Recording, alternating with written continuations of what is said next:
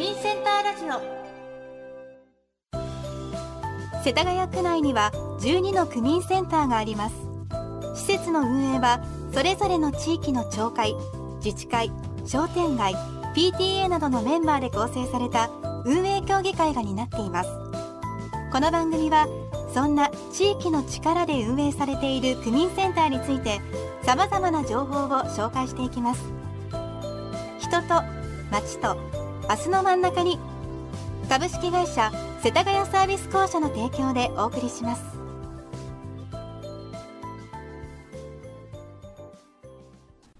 皆さんこんにちは。地域とともに区民センターラジオリポーターの金川恵里です。今月は烏山区民センターをご紹介しています。前回は世田谷銀営サークルの藤高博さんにお話をお伺いしました。今回も烏山区民センターでご活動されている団体様をご紹介したいと思います。本日お話をお伺いするのは世田谷フォークダンス協会斉藤房子さんです。よろしくお願いいたします。よろしくお願いいたします。お願いいたします。えはじめに世田谷フォークダンス協会え烏山支部についてお聞かせいただけますでしょうか世田谷区フォークダンス烏山支部では主にフォークダンスのレッスンを行っています。烏山支部以外にも世田谷区内いくつか支部がありまして烏山はその中の一つです。烏山支部は創立されてから45年ほどになります烏山区民センターの音楽室を利用して毎週金曜日に午後14時から16時まで活動を行っています。はいあの45年ほどということで、はい、半世紀近くの長い歴史があるんですね。はい、でフォークダンスは霊界としてご活動をされていらっしゃるということで、はいそうです。よろしかったでしょうか。毎週金曜日2時間のご活動ということで生徒さんはだいたい何人くらいいらっしゃるんでしょうか、はい、今は13人で活動しています初期の頃からいるメンバーも多く80代の方にもおられます。初期の頃からいらっしゃるメンバーも多くて80代の方もいらっしゃるということで、はい、長くいらっしゃるっていうことはその分皆さんお付き合いが長いということですよね。えー、斉藤さんは初期の頃からいらっしゃっても40年以上とお伺いしました。あの入られたきっかけですとかご活動の雰囲気お聞かせいただけますか？はい。新人募集月間って5月にあるんですね、えー、その時にあの烏山中学の体育館が会場だったので、はい、そこへ行きました。友達に誘われたんですけれどもね。そうなんですか、えー、えーそれで、はい、まあ最初教わったのが「テコテコ」っていう曲だったんですけど、えー、であの人のやってるのを見ながらとか、はい、あのして楽しく踊りました。その頃は何人くらいいらっしゃったんですか？その頃多かったんですよ、えー、一番多い時で40人いたんですよ、そうなんですか、えー、であれですか？ご活動そのされた後とかっていうのは、はい、みんなでこうなんかこうお食事とかしたりとか、はい、そういったこともああるんですか？そうですね。あの昨日会った仲間と、喫茶店で、お茶しました、それも楽しみの一つですよね。それも楽しみです。であの学校で練習されてらっしゃったということでいつぐらいからだいたい区民センターで活動することになったんですか？区民センター貸し出しするのはもうまだ23年。あだと思うんですけど。あ、じゃあ、ま、割と最近なんですね。すねえー、あ、そうなんですか。えー、あのコロナで学校が貸し出ししなくなったので、それでこちらに移って。そうだったんですね。えー、欅ネットで取りまして。えー、会場確保しております利用されていかがですか？音楽室で利用されてるというふうに伺いましたけれども雰囲気はいいですよ、えー、えー、あの音は漏れないようになってるんですけどね、えー、それでもまあ漏れてきますね曲かけると。広いから踊りやすいですよね。それで一番奥ですし、えー、組センターの。はい、はいなるほど。そしてあの練習なんですけれども、はいどんな服装で皆さん練習されてらっしゃるんでしょうか？ちょっとあのフォークダンスのコスチュームつける方と普段っていうか男役はズボンなんですよね、ええ。それで女の子役の人はあのスカート。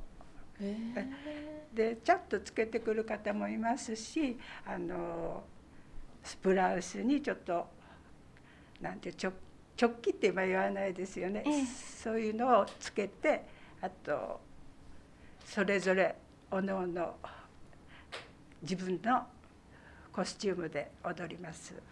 自分で用意されるんですか？こええちらの衣装というのは。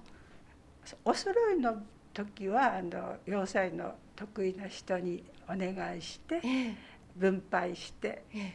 何人分何人分と分配してあの塗っていただくんですけど、ええ。はい嬉しいですね。嬉しいですよ。みんみんな揃った。同じ衣装で、ええやっぱ仲間の方にこう作ってもらえるっていうのもえより気持ちも高まりますよね。そうですね、はい。楽しみですそれも。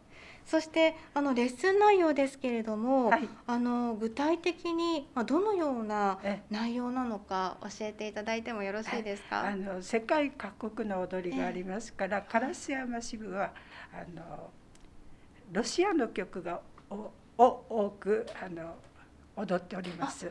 そうなんですか、ロシアの曲が多いということであの私あの小学校の頃に、ええ。あのマイムマイム踊ったんですけど、ええ。あれはどこの曲なんですか？どこでしょう？あちょっと私わかロシアの曲だとあの違いますよね。まうん。そうなんですえねー、曲風が。なんかこう国によって、えあのこう踊りがちょっと激しかったり、ゆったりしたり、違うって聞いたんですけどどうなんでしょうか？いかがですか？ロシアだとどういう特徴が？コザックのこういう踊りとか。あ。両手こうやって重ねてあの足をこそう。うステップ踏む。ええええ、そういうの激しいですね。激しいんですよ。足腰すごいでも丈夫に。鍛えられますね。これですけれども、ええええええ。あの女の人は違う踊り方で踊りますけれどもやっぱり激しいことは激しいです。ロシアはでもそういったちょっとハードなええまあステップがええ多いということそうですなんですね。はい、やっぱ曲調とかも全然違うんですか？違いますね。ああそうなんですね。まあ国によってまあ様々ということで、そうですまあある意味いくつも楽しみがあるということそうですね。それでステップも違いますしロシアの曲はええロシアンステップとかあえの独特のステップがありますから。いろんな発見がありますね。飽きないですね。そうですね。あのところであの先日あの創立65周年記念大会というあの全支部が集まって踊るイベントを3年ぶりに行われたそうなんですけれども、はい。当日はいかがでしたか？はい、あの楽しい雰囲気で笑顔笑顔で踊ることができました。それであの総合運動場体育館に約160名の方が集まりまして、ええー3年ぶりに顔を合わせた方とかがいまして、えもう健康を確かめ合いながらあの楽しく踊りました。それであの開会式があって11時からで、閉会が3時からで4時間ほあ踊ったんです。あ4時間もで昼食はい。の時間だけが休みで、あとはずっと踊り続けたんです。ああそうなんですね。4時間も。4時間も。日頃でも2時間練習してらっしゃるからこそですね。そうです、そうです、そうです。でも踊れるんですね、はいそういう。えやっぱ皆さん集まってるからこそ余計あの高揚しますよね。そうですねね。はい。まあ本当に貴重な思い出になったと思います。ーはい、なりました。あのこういったご時世ですけれどももっと発表の場が増えていくといいですよね。はい。えさてそろそろエンディングのお時間になりました。え最後今後の展望をお聞かせください。はい、あの私運教の委員としてフォークダンス等の活動を通して人として豊かに健康を保ちながら生きていきたいと思っております。やっぱ健康第一はいですよね、はい健康があっていろんな活動できますもんね。ははいい、あのこれからもフォークダンスそして運営協議会の活動等を通して、はい地域にたくさんの方に笑顔を届けてください。はい今日はありがとうございました。ありがとうございました。えーここまでのお話は世田谷フォークダンス協会烏山支部斉藤房子さんにお話お伺いしました皆さんいかがだったでしょうか？えー今月は烏山区民センターでご活動をされている団体様をご紹介しました。え来週はおすすめの曲をお伺いする特別放送でお送りします。番組へのメッセージは834アットマーク FM 世田谷ドットコムまで。皆さんからのたくさんのメッセージお待ちしています。地域とともに区民センターラジオ。この番組は各週放送でお送りしています。間の週は再放送でお届けしています人と街と明日の真ん中に株式会社世田谷サービス公社の提供でお送りしました。